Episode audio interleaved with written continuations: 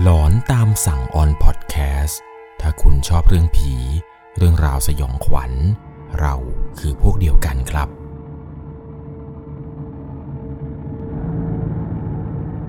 สวัสดีครับทุกๆคนครับ อยู่กับผมครับ 1 1 LC สำหรับเรื่องราวหลอนหลอนต่างแดนในวันนี้ที่ผมจะเล่าให้ฟังครับ เป็นประสบการณ์สุดหลอนของผู้ฟังทางบ้านท่านหนึ่ง ที่ได้ส่งเรื่องราวเข้ามาครับว่าในสมัยปี 1999 เนี่ย เขาเคยได้ย้ายไปเรียนภาษาแล้วก็ไปทำงานอยู่ที่ประเทศออสเตรเลีย แล้วปรากฏว่า ไปพบเจอกับเรื่องราวประหลาดประหลาดเกี่ยวกับบ้านเช่าหลังหนึ่ง ที่เขานั้นหารกันเช่ากับเพื่อนๆครับ ซึ่งเรื่องราวเรื่องนี้เนี่ยยังคงจดจำมาจนถึงทุกวันนี้เลยครับ กลับประสบการณ์การไปเรียนและไปทำงานที่ประเทศออสเตรเลียครับ เรื่องราวจะเป็นอย่างไรในวันนี้ ก่อนจะเข้าไปรับชมรับฟังต้องบอกก่อนเลยครับว่า จะต้องใช้วิจารณญาณในการรับชมรับฟังให้ดี เพราะว่าเรื่องราวต่อไปนี้ที่ผมจะเล่าให้ฟัง เป็นเรื่องสยองขวัญที่เกิดขึ้นใน บ้านเช่าราคาถูกที่ประเทศออสเตรเลียครับสำหรับเรื่องราวในวันนี้ที่ทุกคนจะได้รับชมแล้วก็รับฟังกันนั้นนะครับ เป็นเรื่องราวจากผู้ฟังทางบ้านท่านหนึ่ง ชื่อว่าคุณนิติตครับ คุณนิติตเนี่ยได้ส่งเรื่องราวประสบการณ์สุดหลอนเข้ามาครับ บอกว่าในสมัยปีที่เขานั้นย้ายไปอยู่ที่ออสเนี่ยตอนปี 1999 ปัจจุบันนี้ก็คืออยังคุณนิติเนี่ยยังคงทำอยู่ที่ออสเตรเลียนะครับยังคงทำงานอยู่ที่นั่น ผมต้องพาทุกคนย้อนกลับไปเมื่อปี 1999 เลยครับกับเหตุการณ์หลอนที่เกิดขึ้นนี้ สมัยนั้นเนี่ยคุณนิติครับเขาเนี่ยได้ย้ายมาเรียนที่ออสเตรเลียนี่แหละครับ ตอนมาเนี่ยก็ต้องหาห้องเช่าบ้านเช่าถูกๆเอาไว้ เพราะว่าเดี๋ยวต้องหางานทำเสริมครับ เป็นการทำงานไปด้วย เรียนไปด้วย เพื่อเป็นการประหยัดเงินพ่อกับแม่ไปในตัวครับจำได้ว่าตอนนั้นเนี่ยที่มาก็เป็นโครงการ Work and Travel มาถึงปุ๊บ ก็มาหาบ้านเช่าราคาถูกๆ ที่พอจะสามารถจ่ายไหวจำได้ว่าตอนนั้นที่แชร์บ้านกันอยู่เนี่ยอยู่กับเพื่อนประมาณ 4 คนครับ มันบ้านหลังนี้มันจะมีทั้งหมด 4 ห้องนอนพอดี ตอนมาเนี่ยก็มีคนไทยอาศัยอยู่ในบ้านหลังนี้ 1 คนครับ ชื่อว่าคุณแก้ว ที่เหลือเนี่ยเป็นคนต่างชาติครับหนึ่งในนั้นก็มีคนญี่ปุ่นชื่อว่ายูกิ แล้วก็คนออสซี่ก็คือคนออสเตรเลียเนี่ยหนึ่งคนครับ ชื่อว่าเดวิดรวมแล้วครับบ้านหลังนี้อยู่กันทั้งหมด 4 คน มีคุณนิติตคุณแก้ว ยูกิ แล้วก็เดวิดสี่คนนี้เนี่ยเรียกได้ว่านานๆจะได้คุยกันทีครับ เพราะว่าเวลาของแต่ละคนนั้นไม่ค่อยจะตรงกันเท่าไหร่ ผมต้องบอกก่อนนะครับว่าบ้านหลังนี้ที่เขาเลือกอยู่ที่เขาเลือกพักอาศัยนี้ เป็นทำเลที่เหมาะมากๆครับ คุณนิติตบอกว่าบ้านหลังนี้ที่แชร์กันอยู่เนี่ย ห่างจากที่เรียนกับที่ทำงานเพียงแค่ประมาณ 2-3 กิโลเท่านั้นเอง ซึ่งถือว่าใกล้มากๆครับ ถ้าเทียบกับว่าถ้าเกิดไปพักบ้านพักไกลๆราคาถูกกว่านี้เนี่ย ค่าเดินทางมันก็จะแพง ค่ารถเมล์ค่าโดยสารเนี่ยมันจะถูกจะแพงมันขึ้นอยู่กับระยะทางครับดูความที่ว่าบ้านหลังนี้นั้น มันก็ไม่ได้ไกลอะไรมากมาย วันไหนที่ว่างๆอยากจอกกำลังกาย ก็พอที่จะสามารถเดินไปทำงานได้ เดินไปเรียนได้เหมือนกัน แต่ถ้าวันไหนรีบ ก็อาจจะมีการนั่งรถประจำทางไป บ้านหลังนี้ที่เขาอยู่เนี่ยก็เป็นเหมือนกับบ้านทั่วๆไปครับ เป็นบ้านสี่เหลี่ยมๆธรรมดา สไตล์คนออสเตรเลีย ที่มีพื้นที่บริเวณรอบนอก อยู่กันทั้งหมด 4 คนนี้เรียกได้ว่าอยู่กันแบบรักใคร่กลมเกลี่ยวมากครับ เขาเนี่ยค่อนข้างที่จะสนิทสนมกับคุณแก้วเป็นพิเศษ เพราะว่าเป็นคนไทยเหมือนกัน ยูกิเนี่ยก็พอคุยกันรู้เรื่องนิดๆหน่อยๆครับ เพราะว่ายูกิเนี่ยเป็นคนญี่ปุ่นครับ มาทำงานอยู่ที่ออสได้ประมาณ 3 เดือนกว่าๆแล้วยูกิเนี่ยมาด้วยวีซ่า working and holiday เหมือนกับว่าตอนที่ยูกิมาเนี่ยก็คล้ายๆกับคุณนิติตนี่แหละครับ คือมาเรียนภาษา 3 เดือน ที่เหลือเนี่ยก็คือทำงานทำงานจนกว่าวีซ่านั้นจะหมดครับ แต่เดวิดเนี่ยอาศัยอยู่เดิมตั้งแต่เริ่มต้นมาแล้ว เดวิดเนี่ยเช่าบ้านหลังนี้อยู่ตั้งแต่ทั้ง 3 คนนี้ยังไม่มาเลยครับ เดวิดเนี่ยทำงานเป็นคนเก็บรถเข็นซูเปอร์มาร์เก็ต ก็คือเวลาลูกค้าเนี่ยซื้อของเสร็จใช่ไหมครับเขาก็จะเข็นรถเข็นเนี่ยไปจอดทิ้งไว้ที่รถ เดวิดก็จะมีหน้าที่ไปเก็บครับ ส่วนเขากับคุณแก้วเนี่ยทำงานอยู่ที่ร้านอาหารไทยร้านหนึ่ง แต่ไม่ได้ว่าเป็นร้านเดียวกันนะครับ คุณนิติเนี่ยก็แยกไปทำอีกร้านหนึ่ง ส่วนคุณแก้วก็ไปทำอีกร้านหนึ่ง กว่าจะกลับมาเจอกันได้แต่ละวันนี้นั้นนานๆทีครับที่จะได้พบเจอ แต่หลักๆแล้วครับ ตัวของคุณนิติกับคุณแก้วเนี่ยจะได้เจอกันอยู่แล้วครับ ตอนที่กลับมาถึงบ้านเวลาประมาณ4ี่ถึงห้าทุ่ม ส่วนยูกิเนี่ยไปทำงานแบบไปๆมาๆครับ เพราะยูกินั้นทำงานอยู่ที่ฟาร์ม แล้วก็เป็นคนชอบปาร์ตี้ กลับมาที่นี่ประมาณอาทิตย์ละครั้งสองครั้งเท่านั้นเอง แต่จะมีแค่เขาคุณแก้วแล้วก็เดวิดครับ ที่กลับมาบ้านทุกๆวัน เดวิดเนี่ยมันจะกลับมาประมาณ 3-4 ทุ่มครับ ห้างในสมัยปี 1999 เนี่ยปิดกันไวมาก ในสมัยนั้นเนี่ยปิดแค่6โมงเย็นเท่านั้นแหละครับ เดวิดเนี่ยกว่ามันจะเคลียร์อะไรได้ กลับมาถึงบ้านก็ประมาณ 3-4 ทุ่ม ทุกๆคืนที่เวลาคุณนิติตกับคุณแก้วครับ กลับมาถึงบ้านเนี่ยก็จะมานั่งคุยกันอยู่ตรงห้องโถงของบ้านหลังนี้เป็นอยู่ประจำอยู่แล้ว ทุกๆครั้งเนี่ยเดวิดเวลากลับมา ก็มักจะเดินผ่านกลุ่มของพวกเขาไป ถามว่าเคยคุยกันไหมก็เคยคุยครับ แต่ก็ไม่ได้คุยอะไรกันมาก เขาเนี่ยบอกว่านานๆที่จะได้คุยกับเดวิดครับ อาจจะเป็นเพราะว่าเขานั้นกับคุณแก้ว ภาษาเนี่ยยังไม่ค่อยแข็งแรงเท่าไหร่ เหมือนกับยังคงอ่อนภาษากันอยู่ เวลาคุยก็จะคุยกันไม่ค่อยรู้เรื่อง ซึ่งมันก็เป็นแบบนี้เกือบจะทุกวันครับ ที่เวลากลับมาถึงบ้านปุ๊บ เดวิดเนี่ยก็จะมาหลังพวกเขาก็จะเดินผ่านทางห้องโถงนี้ไป บางวันเนี่ยเดวิดกลับมาก่อน ก็จะเห็นว่าเดวิดนั้นไปทำอะไรก็ก็แก๊กๆอยู่ในครัวอยู่เป็นประจำอยู่แล้ว จนมีมาอยู่วันหนึ่งครับ ในระหว่างที่คุยกันอยู่นั้น เหมือนกับว่าทั้งสองคนนี้ครับ จะได้กลิ่น เป็นกลิ่นที่ลอยแบบว่าลอยมาจากที่ใดที่หนึ่งในบ้าน เป็นกลิ่นเหม็นสาบครับ เหม็นสาบแบบเหม็นเน่ามากๆ ตอนนั้นเนี่ยก็พยายามเหมือนกับจะตามหาที่มาของกลิ่นครับ ก็เดินวนไปวนมา หาเท่าไหร่ก็หาไม่เจอ จนกระทั่งคุณแก้วคุณนิทิตเนี่ยครับกลับมานั่งอยู่ตรงห้องโถงเหมือนเดิม ก็คุยกันไปคุยกันมา ช่วงเวลาประมาณห้าทุ่มกว่าเดวิดมันก็กลับมาครับ กลับมาถึงปุ๊บ มันก็เดินผ่านกลุ่มของพวกเขาไป โดยที่ไม่ได้ทัก แล้วก็ไม่ได้ถ่ายอะไรกัน ซึ่งปกติแล้วเนี่ยมันก็ไม่ได้ทักอะไรแบบนี้อยู่แล้วทำให้เขากับแก้วเนี่ยก็ไม่ได้คิดว่าจะมีอะไรผิดปกติเท่าไหร่หรอกครับ เพราะโดยส่วนตัวแล้วเดวิดเนี่ยเป็นคนที่ค่อนข้างจะเก็บตัวเงียบ วันนั้นเนี่ยกลับมา เขาก็เห็นเลยครับว่าเดวิดนั้นเดินผ่านไป แล้วเดวิดนั้นก็เปิดประตูเข้าห้องของตัวเองไป โดยที่ไม่ได้สนใจ แล้วก็ไม่ได้ทักเรื่องของกลิ่นเหม็นอะไรเลย แต่ทั้งสองคนนี้ก็ยังคงสงสัยว่ากลิ่นเหม็นๆที่เราได้กลิ่นกันนั้น จากไหน จนกระทั่งในค่ำคืนนี้ครับ ทั้งสองคนคุยกันว่า เราเข้านอนกันดีกว่า คือตามหาอย่างไรก็ตามหาไม่เจอครับ พยายามหาทั่วบ้านก็แล้ว แต่หาก็ยังไงก็หาไม่เจอจริง ๆ ในค่ำคืนนั้นก็แยกย้ายกันกลับเข้าไปนอน ตื่นเช้ามาก็แยกย้ายกันไปทำงานครับ คนหนึ่งก็ไปเรียนคนหนึ่งก็ไปทำงาน เรียนเสร็จทำงานเสร็จก็กลับมาเจอกัน วันนี้ก็เป็นเหมือนกับทุกๆวันครับก็ยังคงกลับมาถึงบ้านก็ยังคงได้กลิ่น กลิ่นนี้เป็นกลิ่นที่เหม็น เป็นกลิ่นที่เหม็นเน่ามากๆครับ เป็นกลิ่นที่ไม่อยากจะได้กลิ่นในบ้านหลังนี้เลยตั้งแต่อยู่มา ก็พยายามเดินหาแล้วหาอีกแต่หาอย่างไรก็หาไม่เจอ แต่มีอยู่สองที่ครับที่ยังไม่ได้หาก็คือห้องนอนของยูกิ แล้วก็ห้องนอนของเดวิด อย่างที่ผมบอกไปครับ ว่ายูกิเนี่ยนานๆจะกลับมาที แต่เดวิดเนี่ยกลับมาทุกวันก็จริงครับ แต่เดวิดนั้นเป็นคนที่เก็บตัวเงียบไม่ค่อยสูงสิงอะไร ทั้งสองคนนี้ก็คุยกันครับว่าไอ้กลิ่นเหม็นที่เราได้กลิ่นมากันเนี่ยหรือมันเป็นกลิ่นจากเดวิดวะเพราะว่าเดวิดนั้นมันเป็นคนที่ไม่ค่อยอาบน้ำครับ เป็นคนที่ค่อนข้างที่จะไม่ได้รักสะอาดอะไรมากมาย คุยกันว่ามันน่าจะมีของกินที่เดวิดเนี่ยสะสมเอาไว้ในห้องแล้วมันเกิดเป็นกลิ่นเน่าอะไรหรือเปล่าแบบเป็นกลิ่นที่โชยมา แต่ก็มีอยู่ครั้งหนึ่งครับที่ลองพยายามดมจากช่องประตูเนี่ย มันก็ไม่ได้กลิ่นอะไรออกมาจากห้องเดวิดที่แบบ ชัดเจนได้ว่ากลิ่นนี้เนี่ยมาจากห้องเดวิดแน่นอน ก็ยังคงสงสัยกันครับ เป็นอยู่อย่างนี้ประมาณ 2-3 วันเห็นจะได้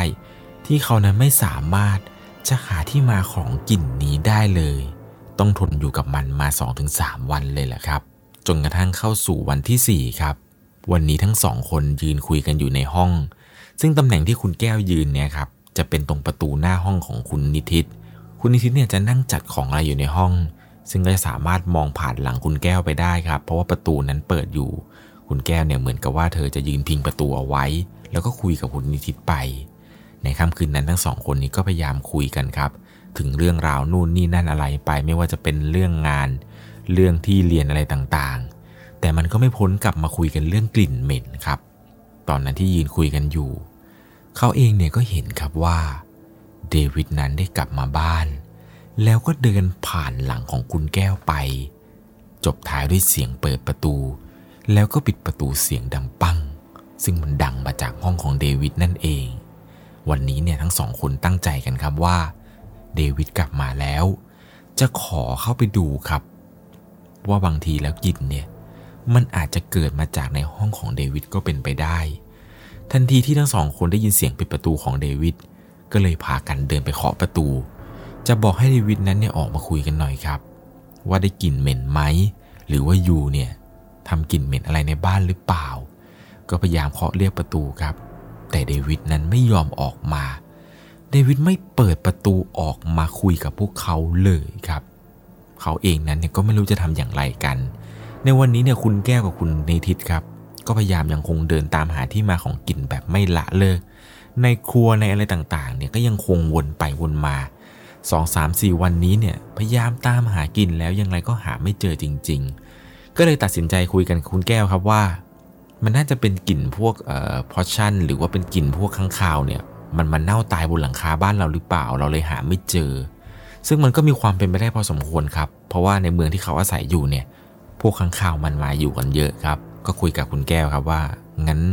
เราปล่อยไว้สักประมาณหลาย ๆ วันก่อนแล้วกัน แล้วมาดูกันว่ามันจะหายไหม ตอนนั้นเนี่ยก็แยกย้ายกันเข้าห้องนอน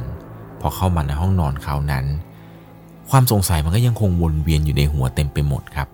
เพราะว่าแต่ละวันเนี่ยกลิ่นมันทวีความรุนแรงขึ้นเรื่อยๆเรื่อยๆจนกระทั่งในคืนนี้ครับ ในขณะที่เขาคุณแก้ว เดวิดแยกย้ายกันอยู่ในห้องนอนของใครของมัน ยูกิเนี่ยกลับมาครับ ยูกิเปิดประตูเข้ามาในบ้าน มาถึงก็โวยวายใหญ่เลยครับ ว่าใครไม่ทิ้งขยะ กลิ่นเหม็นแบบคละคุ้งไปทั่วบ้านยูกิเนี่ยเหมือนกับว่าจะเคาะประตูห้องเขาเป็นเสียงดังเลยครับ ดังปังปังปังปังแล้วก็ถามครับว่ากลิ่นอะไรกลิ่นอะไรทำไมมันเหม็นขนาดนี้ แล้วก็ไปเคาะห้องของแก้วต่อครับเคาะปังปังปังปังแก้วก็ออกมาถามว่ามีอะไร ก็ยังคงพูดเหมือนเดิมครับยูกิก็ยังพูดกับแก้วเหมือนกับที่พูดกับเขาว่ากลิ่นอะไรทำไมมันเหม็นจัง หลังจากนั้นครับยูกิเนี่ยก็ไปเคาะห้องเดวิดครับปังปังปังปังปัง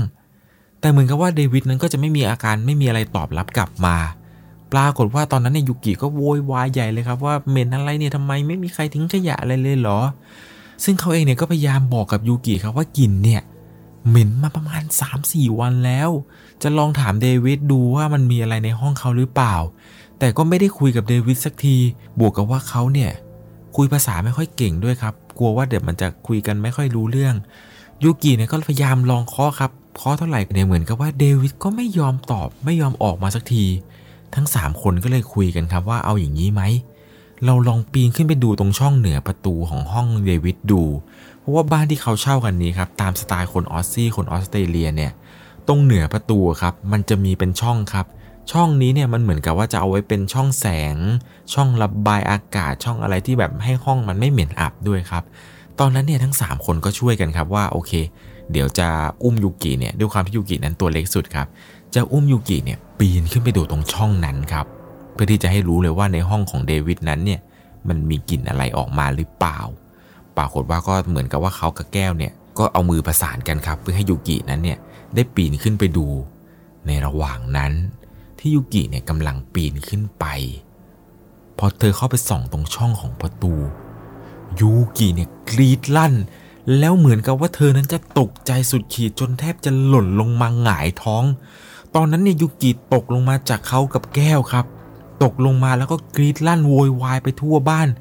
ยูกิเนี่ยเหมือนกับคนเสียสติไปเลยครับ เธอนั้นเนี่ยตกลงมา แล้วก็ร้องลั่นโวยวายวิ่งออกไปข้างนอกบ้าน แล้วก็ตะโกน help me help me help me เหมือนกับให้ทุกคนนั้นมาช่วยเธอครับ ฝรั่งข้างบ้านเนี่ยที่อาศัยอยู่ในแวกนั้นต่างพากันงง ทุกคนตกใจกับสิ่งที่ยูกินั้นเจอ ตอนนั้นเนี่ยเขากับแก้วก็งงเหมือนกันครับ ว่ายูกิเนี่ยมันวิ่งไปทำไม ก็พยายามวิ่งตามยูกิไปกันทั้งคู่ แล้วก็พยายามสอบถามยูกิครับว่าเกิดอะไรขึ้นยูกิเนี่ยก็ไม่พูดอะไรครับ น้ำหูน้ำตาไหล พูดอะไรไม่ได้สับไม่ได้ความ ปรากฏว่าชาวบ้านในละแวกนั้นครับ ก็มาก็มาคุยกันครับ ว่าเกิดอะไรขึ้นอะไรยังไง ก็มีชาวบ้านครับที่เขาเห็นท่าทีผิดปกติแล้วก็เลยโทรเรียกตำรวจมาพอตำรวจมาถึงครับ ทุกคนเนี่ยก็ต่างตกใจกันมาก เพราะว่า ในบ้านหลังนี้ครับ มีศพอยู่ ตอนนั้นทุกคนทั้งเขาทั้งแก้ว ทั้งยูกิ ตกใจกันมากครับ ว่านี่มันเรื่องบ้าอะไรทำไมในบ้านหลังนี้ถึงมีศพ แล้วศพนี้มันเป็นศพของใครกัน ซึ่งสภาพศพเนี่ยเหมือนกับว่าจะเป็นร่างที่ขึ้นอืดจะจนบวมบวมเปล่ง จนไม่รู้เลยครับว่านี่มันคือศพของใคร ยูกิเนี่ยเสียสติมากครับ เธอนั้นช็อกกับเหตุการณ์ที่เกิดขึ้น ภาพเนี่ยยังคงติดตาอยู่เลยยยุกิบอกว่าศพที่เธอเห็นตอนที่ปีนขึ้นไป มันเป็นร่างของชายคนหนึ่ง ที่เนื้อตัวเนี่ยบวมเป่ง คล้ายๆกับว่าศพเนี้ยครับ มันจะนั่งพิงเตียง สภาพเนี่ยเน่าแล้วก็ขึ้นอืดมาก คล้ายๆกับว่าเป็นศพที่เหมือนกับเสียชีวิตมาหลายวัน ตอนนั้นเนี่ยตำรวจมาถึงก็มาพร้อมกับพวกสุนัขตำรวจอะไรต่างๆ พากันพังเข้าไปในห้องเลยครับ พบว่าศพที่เขาเห็นนั้น มันคือศพของเดวิดครับ ทุกคนเนี่ยตะลึงกันมากกับเหตุการณ์ที่เกิดขึ้น ช็อกกันแบบสุดขีด ตำรวจบอกว่านี่น่าจะเป็นร่างของเดวิด เพราะว่าดูจากสภาพศพแล้ว น่าจะมีการเสพยาเกินขนาด และสุดท้ายเนี่ยเหมือนกับจะช็อกแล้วก็เสียชีวิตไปประมาณ 3-4 วัน แต่สิ่งที่ช็อกเนี่ยไม่ใช่เรื่องที่ว่าพบเจอศพในบ้านหรอกครับ แต่สิ่งที่มันน่าช็อกกว่าคือ ตัวของคุณนิติตแล้วก็คุณแก้ว เห็นเดวิดเดินผ่านทุกวัน นั่นมันเหมือนกับว่า สิ่งที่เขาเห็นล่ะ มันคืออะไร ทั้งทั้งที่ทุกวันเขาเห็นว่าเดวิดนั้นเดินผ่าน ไม่ว่าจะเป็นตอนที่นั่งคุยกันอยู่ตรงโถงห้อง ตาของเขาทั้งสองคนเนี่ยเห็นกับตาเลยว่าเดวิดเปิดประตูเข้ามา แล้วก็เดินผ่านไปจนกระทั่งเข้าสู่ในคืนสุดท้ายที่เขานั้นเห็น ว่าเดวิดนั้นเดินผ่านไป มันเป็นไปไม่ได้อย่างแน่นอนครับ ที่เดวิดนั้นจะเสียชีวิต เพราะว่าเขานั้นเห็นเดวิดเดินผ่านไปผ่านมาทุกวัน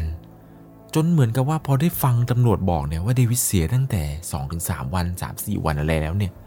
ยิ่งทำให้เขายิ่งช็อกเลยครับ แล้วภาพที่เขาเห็นว่าเดินผ่านทุกวันเนี่ย มันคือใคร